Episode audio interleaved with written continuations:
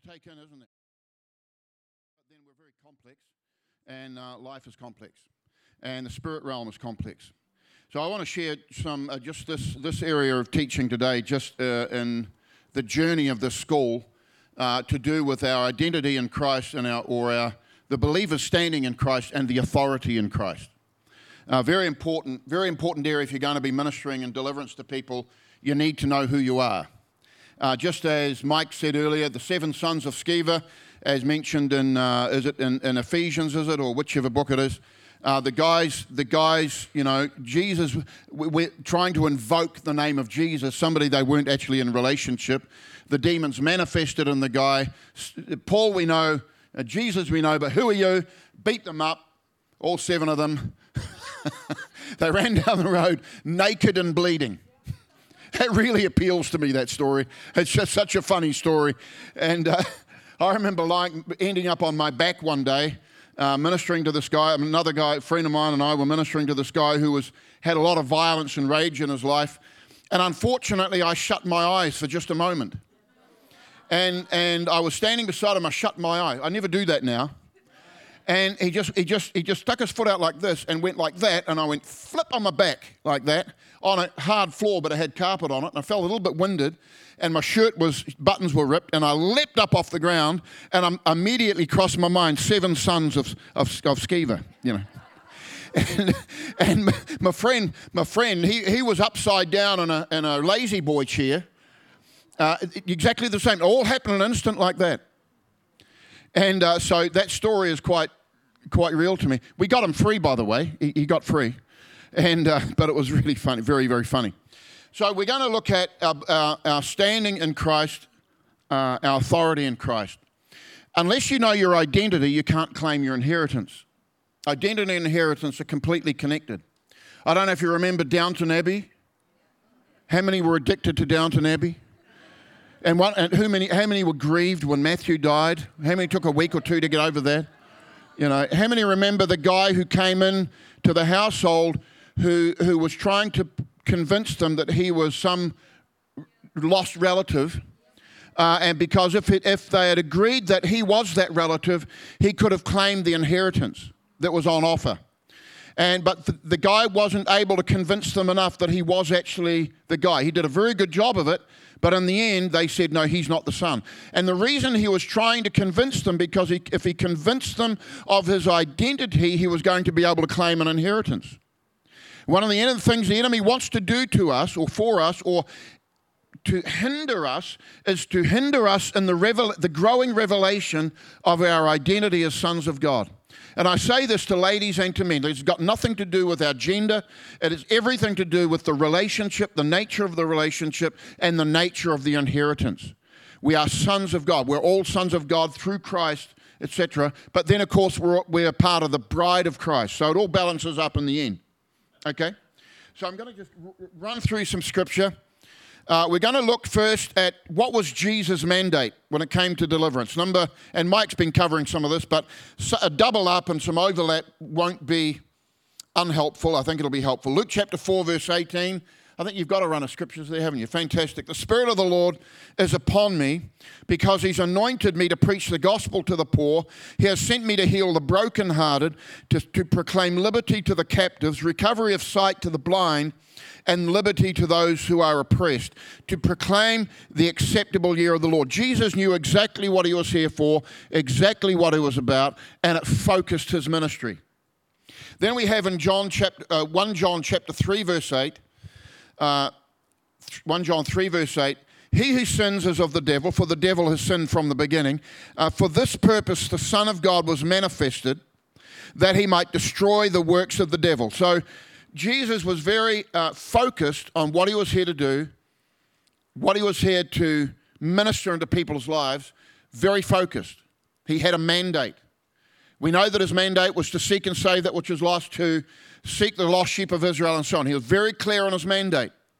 As I've got older, I've become clearer and clearer on my mandate. And I've been able to put myself into Luke 4:18 you can put yourself into Luke 4:18 because the same spirit that was on Jesus, the Holy Ghost, the Holy Spirit who anointed Jesus is the very same spirit that we've received, the very same spirit that, on, that was on us. And in John chapter uh, uh, 17, verse 6, he said, As you sent me into the world, so I have sent them into the world. And so, if you notice our foundation stone out here, those two passages are on there. Spirit of the Lord is upon us because he's anointed us, so on and so forth. And as you've sent, as you've sent me into the world, so I send you into the world. So I know, and you can know, if you don't know already, that you actually have a mandate from heaven. You have a you have a commission from heaven, a co mission that is actually releasing you to bring freedom to captives, opening of the eyes of the blind, to set at liberty those who are bruised, to help heal the brokenhearted. That's part of our mission, that's part of our mandate as believers. We're not churchgoers. Say after me, I am not a churchgoer. I am a child of God with a mandate I have a co mission with Jesus to minister his power and grace into this world. I am a missionary in my world. I am a kingdom ambassador in my world. And that's going to vary for everybody. There are people that you know that I'll never know. There are people that I know that you may never know. My mission is to love the people around me and to minister the grace of God to the people around me. I will meet people that you will never meet, and vice versa. So you cannot have quite the same mandate as me in that regard because you are sent to different people. Amen? And that takes the weight off because it's your world, it's who you're sent to, it's who you're associating with. So that then we come into this passage where. Uh, uh, Mike referred to earlier on as well, but Matthew chapter 12, verse 28 says this But if I, Matthew 12, 28 to 30, but if I cast out demons uh, by the Spirit of God, surely the kingdom of God has come upon you. Or how can one enter a strong man's house and plunder his goods? Unless first he binds the strong man and then will plunder his house. He who is not with me is against me, and he who does not gather with me scatters abroad. So, the context of this, as we know, was in the context where Jesus ministered to a person, and then the Pharisees were accusing him of doing it by the power of Beelzebub or the power of Satan. And of course, Jesus points out very correctly that if Satan drives out Satan, then it's a house divided, and a kingdom cannot, and that house cannot stand. And so he points out that if one who is stronger comes along and binds the strong man, which of course, in my understanding, is Jesus has come to bind the strong man, which is Satan, then those who work with him and partner with him can plunder Satan's house, plunder Satan's kingdom.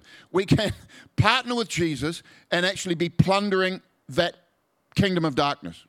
And Jesus said, if you're not going to gather with me, or if you're not going, how did you say it? If you're, um, and then he can plunder his house. He who is not with me is against me. So if we're, if we're going to really partner with Jesus, sooner or later we're going to be involved in plundering the house of the one who's been bound. Amen? There are people caught in darkness you and I are called to rescue and to bring into the kingdom of light. Isn't that awesome? This is what we get to do. It's the, it's the most fun thing on earth, it's the, it's the most satisfying thing on earth. Jesus dealt with Satan's, uh, Satan's authority to hold people captive. Now, his house or his kingdom can be plundered, and we are the plunderers. Look at the person next to you and say, Good to be sitting beside a fellow plunderer. Good to be sitting beside a, a, a fellow plunderer. You're a plunderer of hell. You're a plunderer of the kingdom of darkness. This is part of our mandate.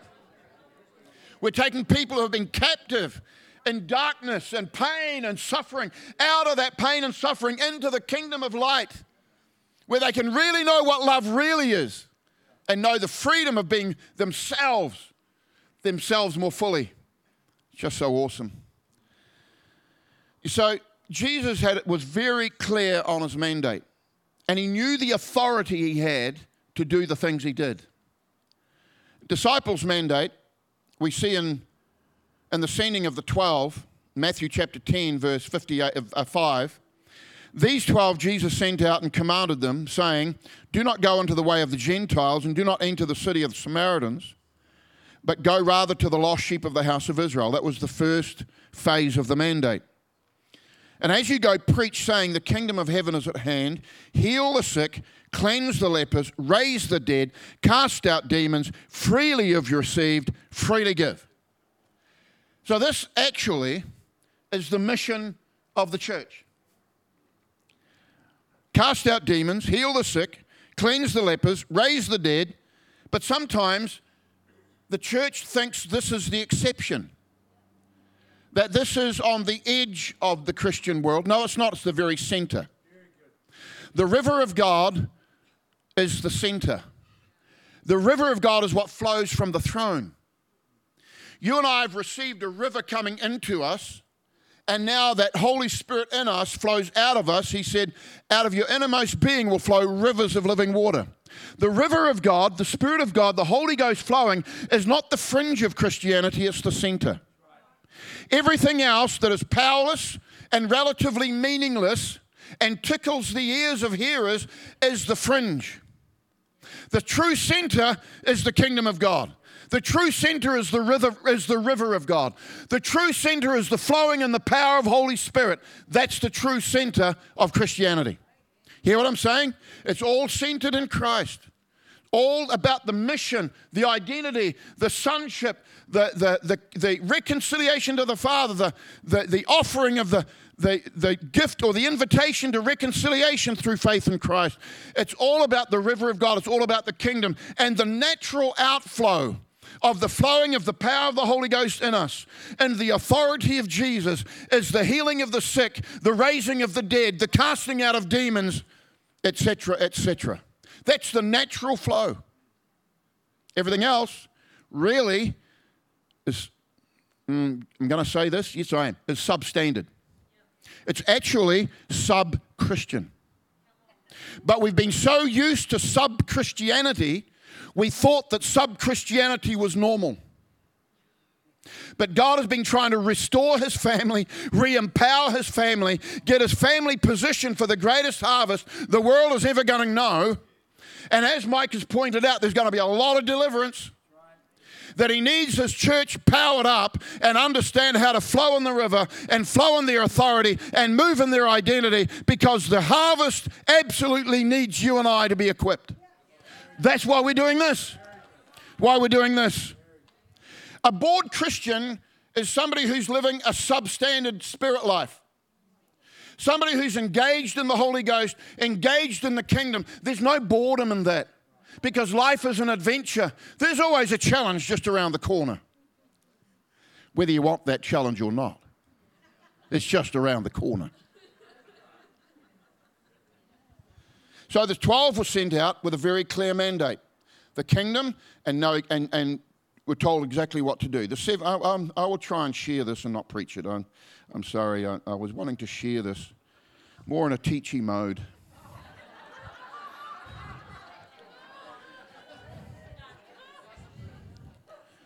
and and um, you know, I just I'll just try to. So Luke chapter ten,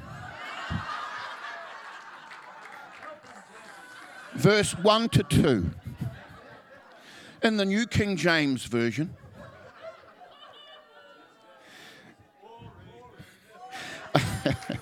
Verse 1 After these things, the Lord appointed 70 others also.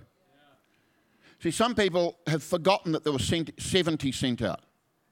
They only think about Jesus' followers as being the 12, 12 apostles. But there were 70 he sent out the next time. Some, some people have the, uh, have the understanding that the first 12 is like symbolic of the 12 tribes of Israel, the lost sheep of Israel, if you like.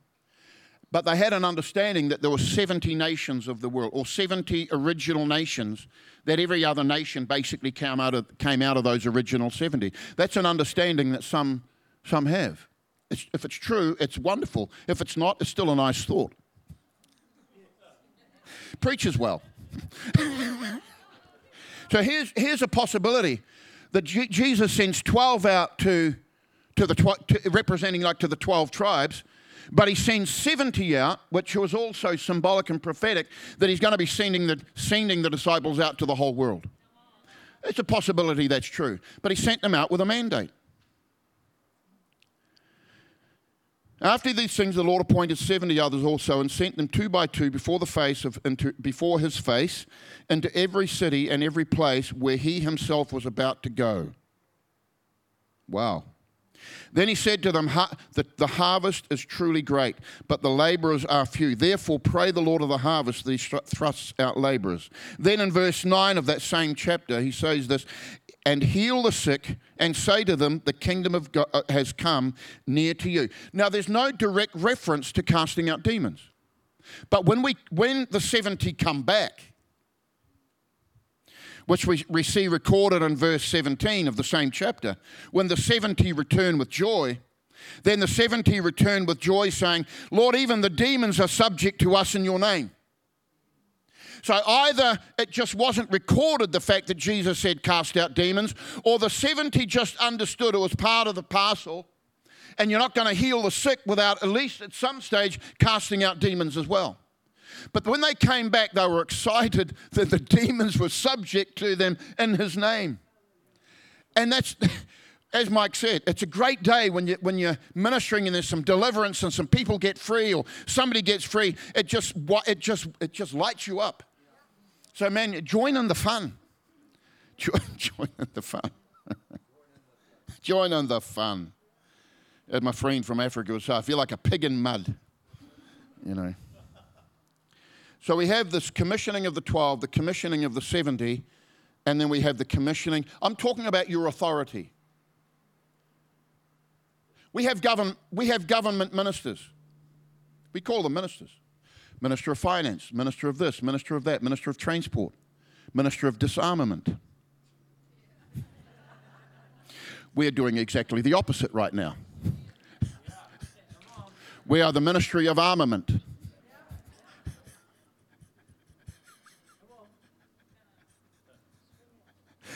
Oh, goodness. And so a minister is responsible for the administration of resources that have been put under his oversight and jurisdiction. You come into Christ, you, you baptized into him, you are a minister of the gospel. And you've been put, you've, you've, been, you've got resources that are put into your hands to administer what the gospel is for. You've, been, you've got resources that have been given to you to administer because you are a minister of the kingdom. Now, the jurisdiction changes. The, the sphere of influence is different for every person.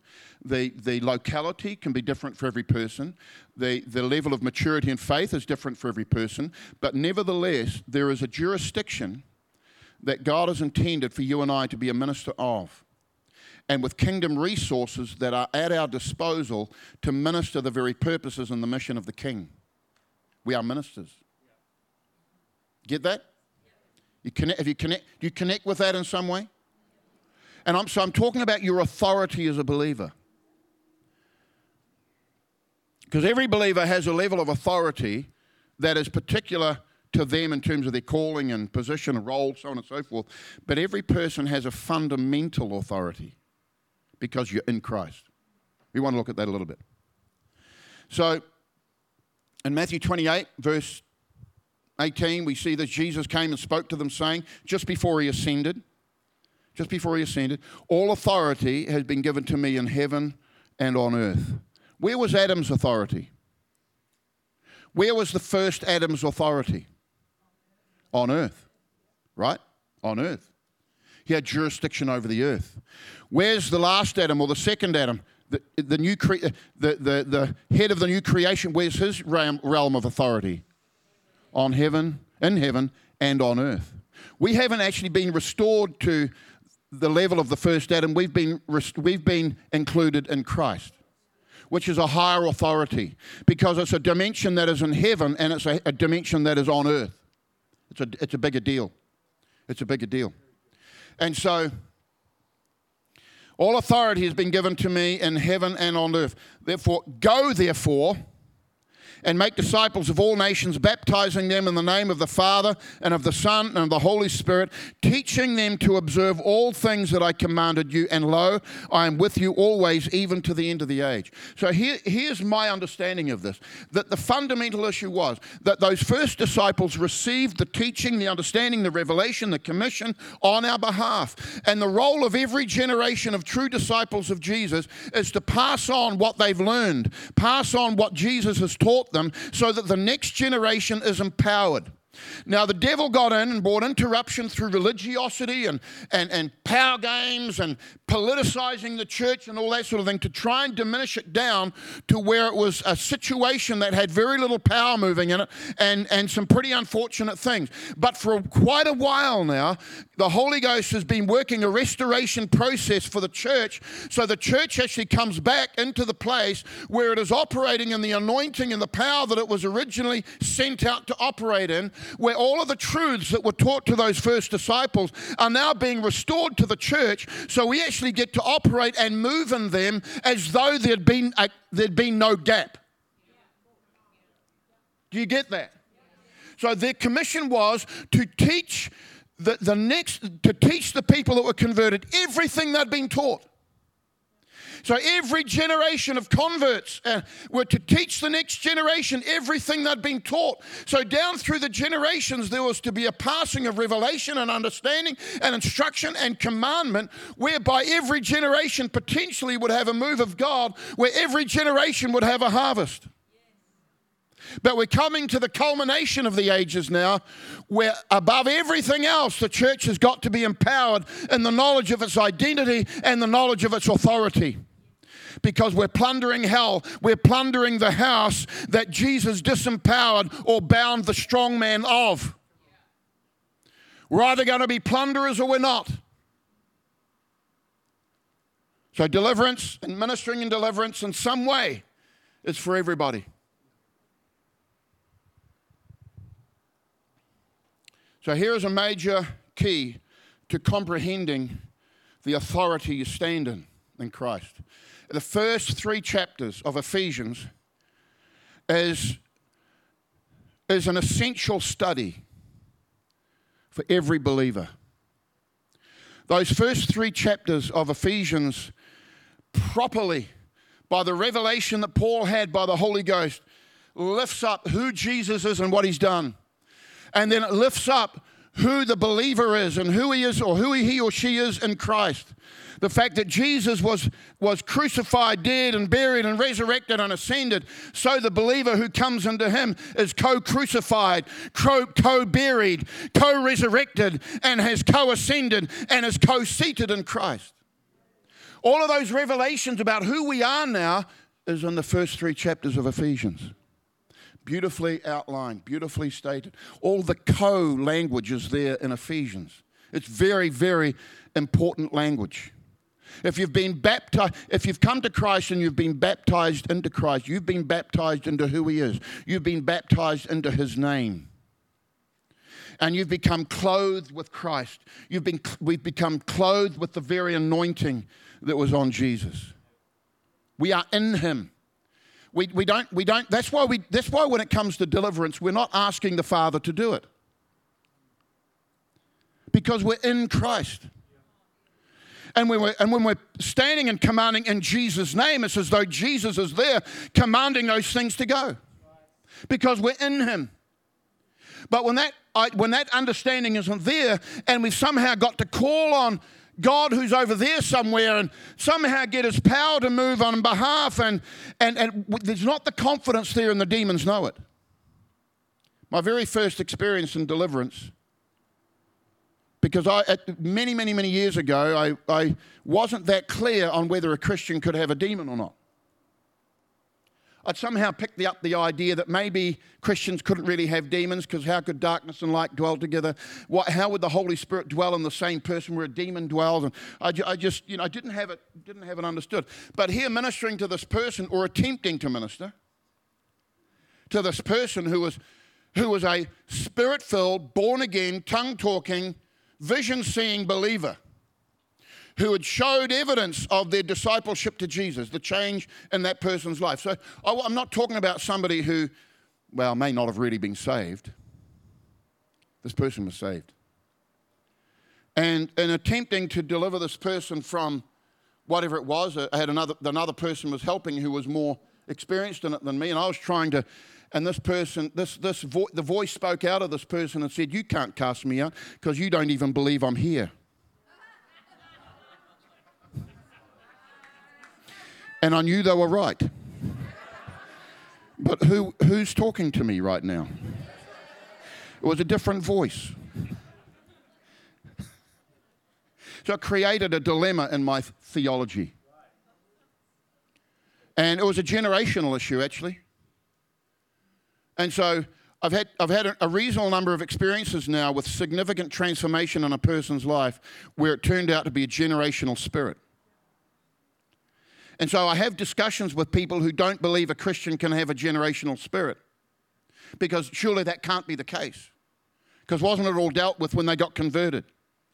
And I say, well, I said to one person, because they were quite a senior person, quite, you know, and I said, well, if I believe, if I believe what you believe, my daughter could be dead. Wee bit confronting. But that was the case.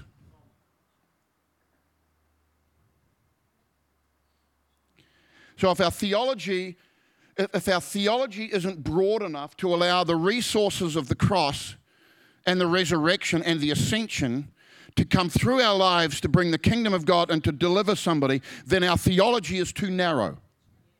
And it's our theology that needs to expand to fit what Jesus actually did rather than actually narrow down what Jesus did. But confronting, I like confronting. I usually try and do it nicely. But when it comes to life and death situations, we've got, we've got, we've got to be set free from some of the narrowness of our misunderstandings. Because sometimes people's lives depend on it.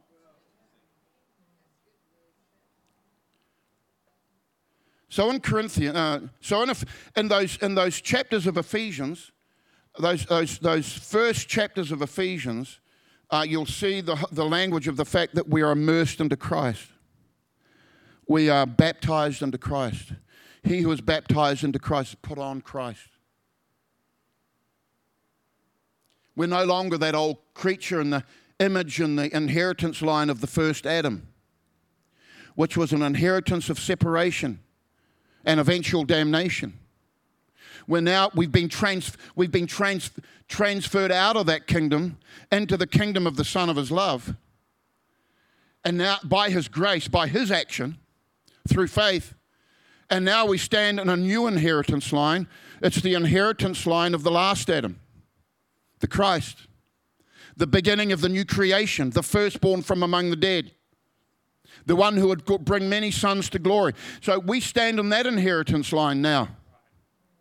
See, once, once, once your heart takes a hold of this, once your heart takes a hold of this and, and it becomes part of who you know you are, then when something manifests in front of you, you, you, you, you're, appro- you're approaching that thing or you're facing that thing as a son of God, as somebody clothed in Christ, somebody who's been mandated by heaven to confront that thing and to set that person free. And you're, so you're standing in identity as a son of God. I'll say a daughter of God as well. But in, in terms of inheritance, it's a son of God because you have the inheritance of Christ. Identity is huge. It's been a huge Holy Ghost theme now for a few decades, well, longer than that, but it's become more expanded in the last few decades and more people are talking about it. But it's not based on sentimentality, it's based on the legal rights of what the blood has purchased for us what Jesus did with that blood when he went into that heavenly tabernacle not made with hands and he sprinkled his blood on the heavenly mercy seat, the one that the earthly one was just a copy of. And he established forever the legal, the legal basis for our new identity as new creation beings who are clothed in Christ and one spirit with Him, and now are living stones being built together to form a heavenly, a, a spiritual house in which you can occupy with the fullness of His presence. I tell you what, you're not just, you're not just an ordinary Christian, there's no such thing.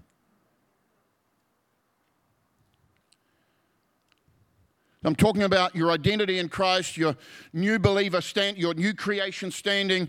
The authority you have in Him is from heaven. It's not from you. It's not from me. It's from heaven. And we stand as, as sons and sons of God, and we can address things in the spirit realm that are tormenting people. And that's our right, and that's our privilege, and that's our joy. It really is our joy in 2 Corinthians verse 5, uh, chapter 5, verse 14, it says, For the love of Christ compels us because we judge thus, that if one died for all, then all died. And he died for all. That those who live should, know, should live no longer for themselves, but for him who died for them and rose again. Therefore, verse 16, therefore, from now on, we regard no one according to the flesh. Even though we have known Christ according to the flesh, yet now we know him thus no longer. Therefore, if anyone is in Christ, he is a new creation. Old things have passed away. Behold, all things have become new. The old order and the old original Adam, the, Ad- the Adamic order, has passed away. You're no longer strangers to the covenants of God. You're no longer in this world without hope. You're a new creation. And so that new creation in him has authority to walk on the earth as a son of God. And the demons know whether you know that. They do. They simply do. And it's one of the big challenges, as Mike mentioned, that oftentimes, oftentimes the demonic realm knows Jesus better than the church. Sometimes the demonic realm knows you better than you do yourself. And Jesus said, For the children of darkness are more skillful in their things sometimes than the children of light. Words to that effect. So, my passion is not only to discover who I am in Him through revelation, but also to help other people discover who they are in Christ and actually become really effective ministers of the kingdom of God.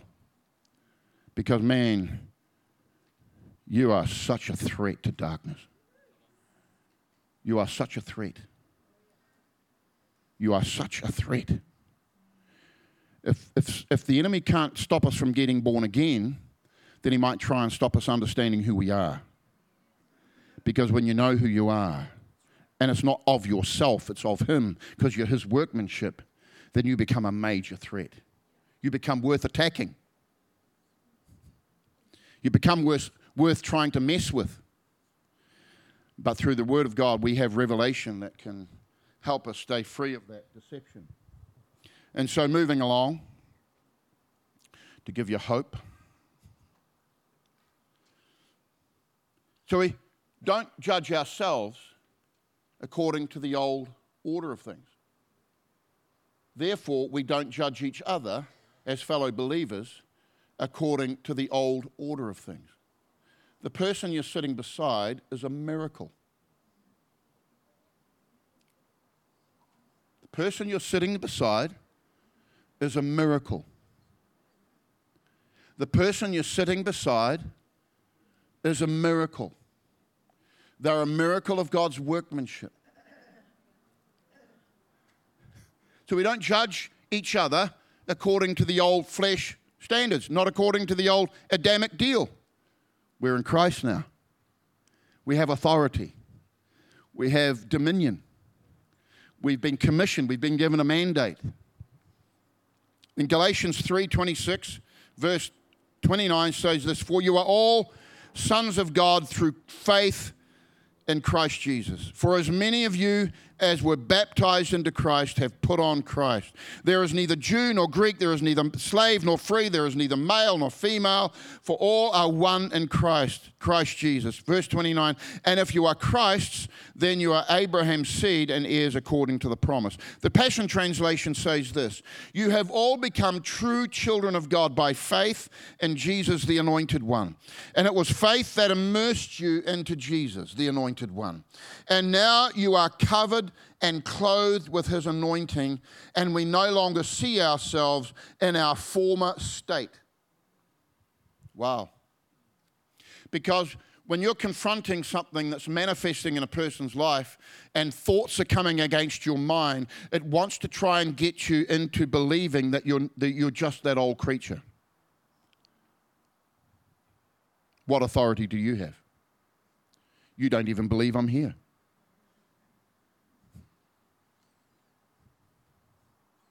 What authority do you have? I'll tell you what authority we have.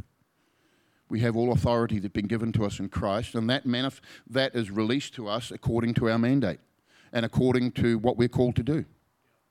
But all of us are called to be ministers of the gospel, to administer the things of heaven into situations around us. Wow.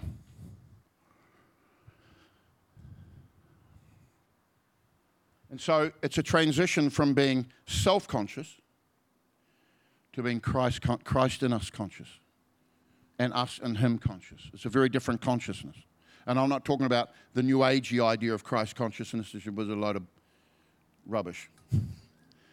It's the true in Christ, being centered in Him, knowing that we're in Him, of Him, born again in Him, new creations in Him, anointed with grace, one spirit with Him, and, ex, and have, an ex, have free access now to the resources of heaven to bring them to earth. It's very powerful.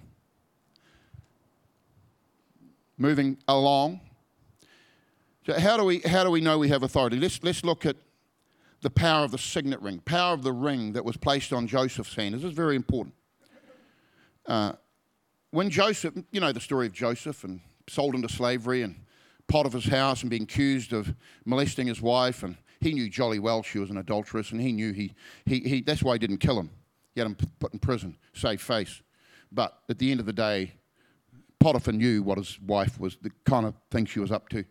And but anyway, he prospers in prison, and then eventually, of course, he's taken out of prison, and in a day, uh, made prime minister of Egypt. Incredible fulfillment of dreams that God give, had given him in one day. And in the process, because he had, he had, he had he had told Pharaoh his dream and then interpreted the dream and the seven years of famine, seven years of plenty, seven years of famine, all that sort of thing. The Pharaoh says, apart from the things of my throne or the throne, uh, you're in charge of the things of Egypt. Apart from things of my throne. There were certain things that he, he, he couldn't do, but there was a lot he could do. And any deal he did, was now going to be authorized by the king's ring. So the, the Pharaoh took off his ring, gave it to jo- Joseph. Joseph put that, had that ring on his finger, and from then on, Joseph was able to do all sorts of business in the realm of Egypt to make provision for the seven years of plague, of, of uh, famine, to extend the realm of Pharaoh, to extend his wealth and his territories, all of that because he had been given the ring. The ring was a signet ring. Okay, we got that? We got the picture of that, right? A signet ring. Now we come down to where Jesus is telling the story of the two sons and his father. The one son that goes off, asks for the inheritance, after a few days goes off, wastes it all, comes to himself, comes to his senses, comes home, uh, wanting to just be made a, a, hired servant so he get his belly full and so on. But the father rushes out to meet him, embraces him, uh, there's exchange goes on, and then he says to the servant, get, get the best robe, get the ring put on his finger, and put sandals on his feet. And so we understand culturally that that ring that was put on the son's finger was the signet ring, which enabled him to go about his father's business, to buy property, to do all sorts of things, do business deals to extend the realm of the father's house. So, this is a beautiful picture, not only with Joseph and with the, the returning son of the fact that in Christ now, because he is the head of the church and we've been given his name, we've been given the power of attorney. Now, every lawyer knows what the power of attorney is, where you give somebody else the right, if you are not able to do certain things or are incapacitated, he has the, that person has the right to administer your fears on your behalf with full legal strength, right? So this is incredible. You and I have been given because we've been given his name and we've been baptized into his name. We've been given the power of attorney to do deals in the spirit, to extend the Father's house and the Father's dominion, to bring fame to his name. That's what we're that's that's our authority, church. That's our authority. The name of Jesus is not just something tacked on to the end of a prayer to kind of wind it up and then in the name of Jesus, amen. It's kind of like the, the wrapping up of a prayer. If that's all it is, there's no power, there's no revelation in that. But once you have revelation that the, the, the, one who went, who went into that tomb came out of that tomb, was raised from the dead, and is a seated and seated on the right hand of the Father, who has a name above every name that can be named, above every principality and power, once you realize that you've been given his name to minister in, and when you minister in that name, it's not just the tack on on the end of a prayer. It's the very authority that you stand in in the earth. In the name of Jesus, come out of him. Try Bob next time and see what happens. Even Ian probably won't work.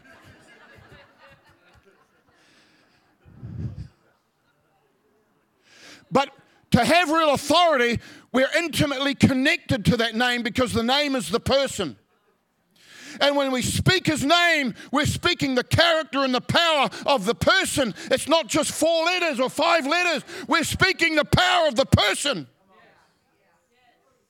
Why we don't take his name in vain and try and misuse his name.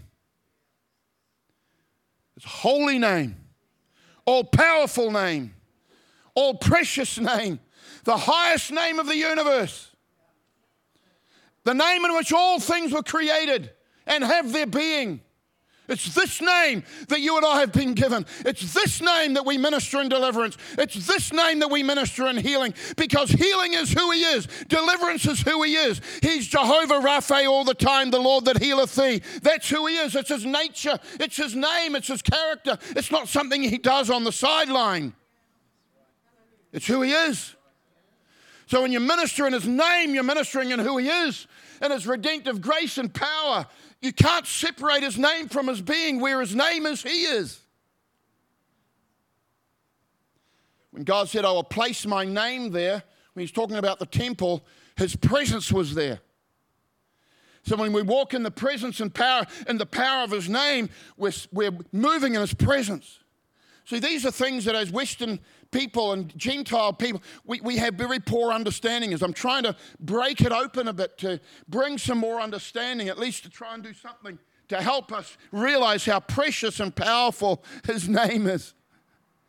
That's why they want to remove it from parliamentary prayer. That's why they want to move it from this. And people can talk about God all they like. But when you, when you talk about the name of Jesus, when you speak about His name, and you pray in His name, and there's revelation in that name and there's understanding in that name, you become a great threat to darkness because you are moving in His name.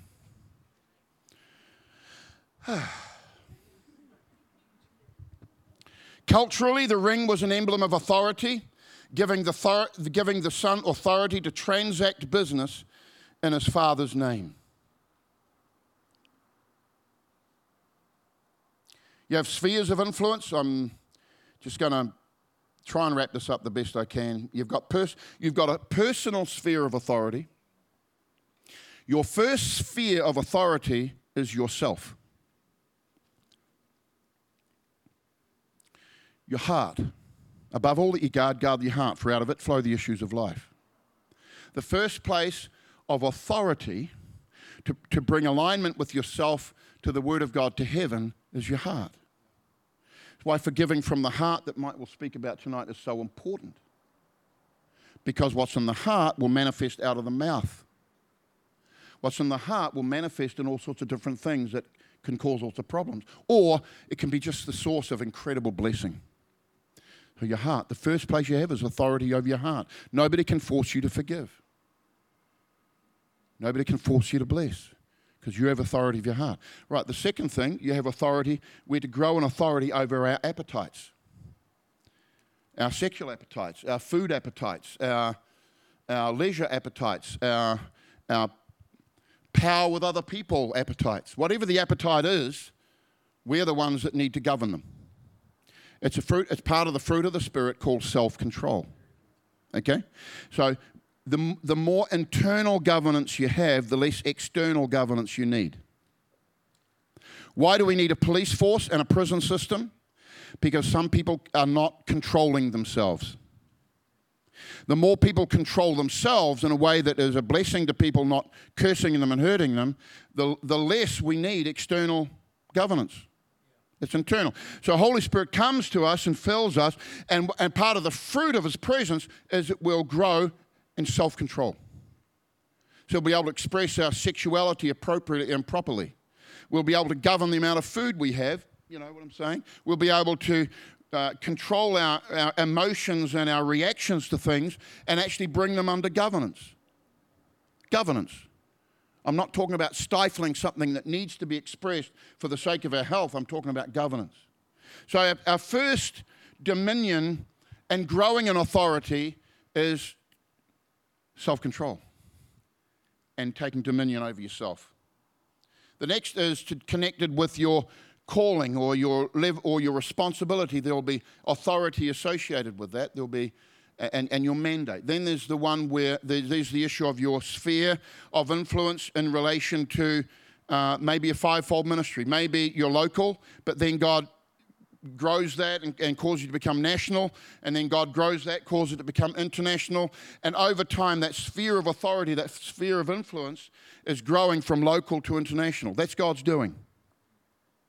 And so you don't have to be trying to compare yourself with somebody who has a realm of authority that is particular for them. You don't have to compare yourself with them. You just be you. Okay? You just be you. So, the last thing I want to talk about is the fact that how you line up with authority, and Mike's already talked about it, I'll just add a little bit more to it. How you line up with authority, the God ordained authorities, is really going to be how the authority of God moves through you. Who remembers the story of the centurion in Capernaum that went out to Jesus and said, Look, my servant is sick near death? Jesus said, I'll come and heal him. He said, No, no, I'm, I'm not worthy that you would come under my house. In other words, I'm a Gentile, you're a Jew. Uh, I, am you know, I'm, I'm an oppressor, you know, I represent those guys. You're not, I'm not worthy to have you come into my house, but Lord, speak the word only. I am a, and then he says, I am a man under authority. And I say to this one, go, and he goes and does it. I say, this one, come, and he comes and does it. I am a man under authority. And then he says, Lord, speak the word only, and I know my servant will be healed. Jesus marveled. He marveled, it says he marveled at his faith. There is a very distinct connection between the operation of faith and our understanding of authority and how to flow in a, in a flow of authority because all authority comes from above. Somehow it comes from above. Somebody further up the chain than us, further up the organization from us, further up uh, in, the heavenly realm, if you like, than us. It all comes from, uh, all authority comes from a source. And when you line up with that source and you yield your life to that source, then authority can flow. There's plenty of people around trying to take authority over things, but they're actually in rebellion.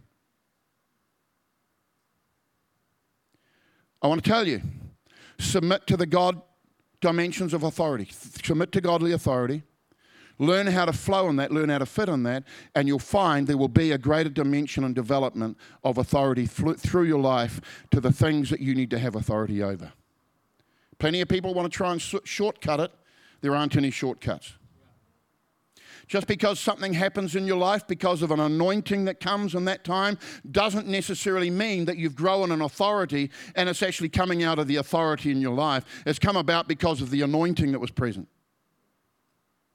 But really, what God is looking for is for us to be able to position ourselves appropriately wherever we are in the authority flow, because when we understand that and we position ourselves there, we will know how the kingdom works. And our faith will be released accordingly. I say to this man, go, and he goes. I say to this demon, go, and he goes. Same thing. And rec- he recognized that Jesus was, an, was in an authority flow. Because when he spoke, stuff happened regardless of where it was in the world. So he turned on his, on his heels, went back to his home, and his servant had been healed that very moment, that very hour that Jesus spoke those things. So once a person connects into a flow of authority, a godly authority, all sorts of possibilities open up. And when we, when we understand how authority works and our spirits yield to true and proper authorities, we will actually understand the kingdom of God better and we will operate in greater authority. Let's all stand.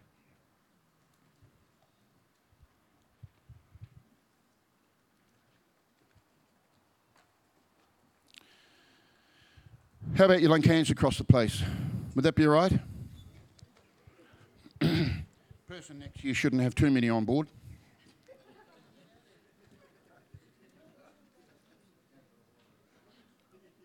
Father, we just want to thank you for the teaching we've had so far from Mike, and we just want to thank you for it. We just want to thank you now that as people, we are, we are not rebels. We're people who, can, who submit to you, submit our hearts to you, submit our lives to you. We're not rebels. Lord, if there is any rebellion in us, I pray over these next few days that, Lord, that would be shifted not only attitudinally, but any spirit of rebellion, it would be shifted. Father, we want to be fully yielded to you, fully yielded to Christ, and fully yielded to Holy Spirit. That Lord, where your word is our joy. And so, Father, right now, we break our agreement. I want you to pray with me. In Jesus' name, I break all agreement with the spirit of independence and the spirit of rebellion.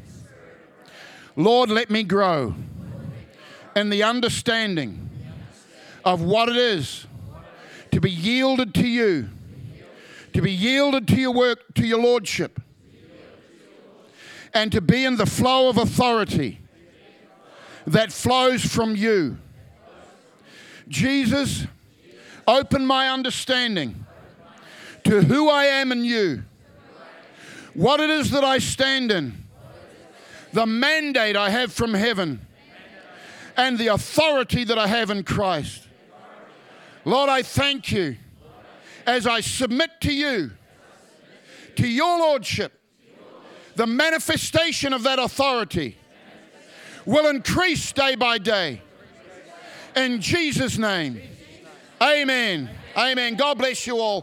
Thank you so much for being here today. Uh, be back here by 6.30 at the latest. We're starting at 6.30 tonight.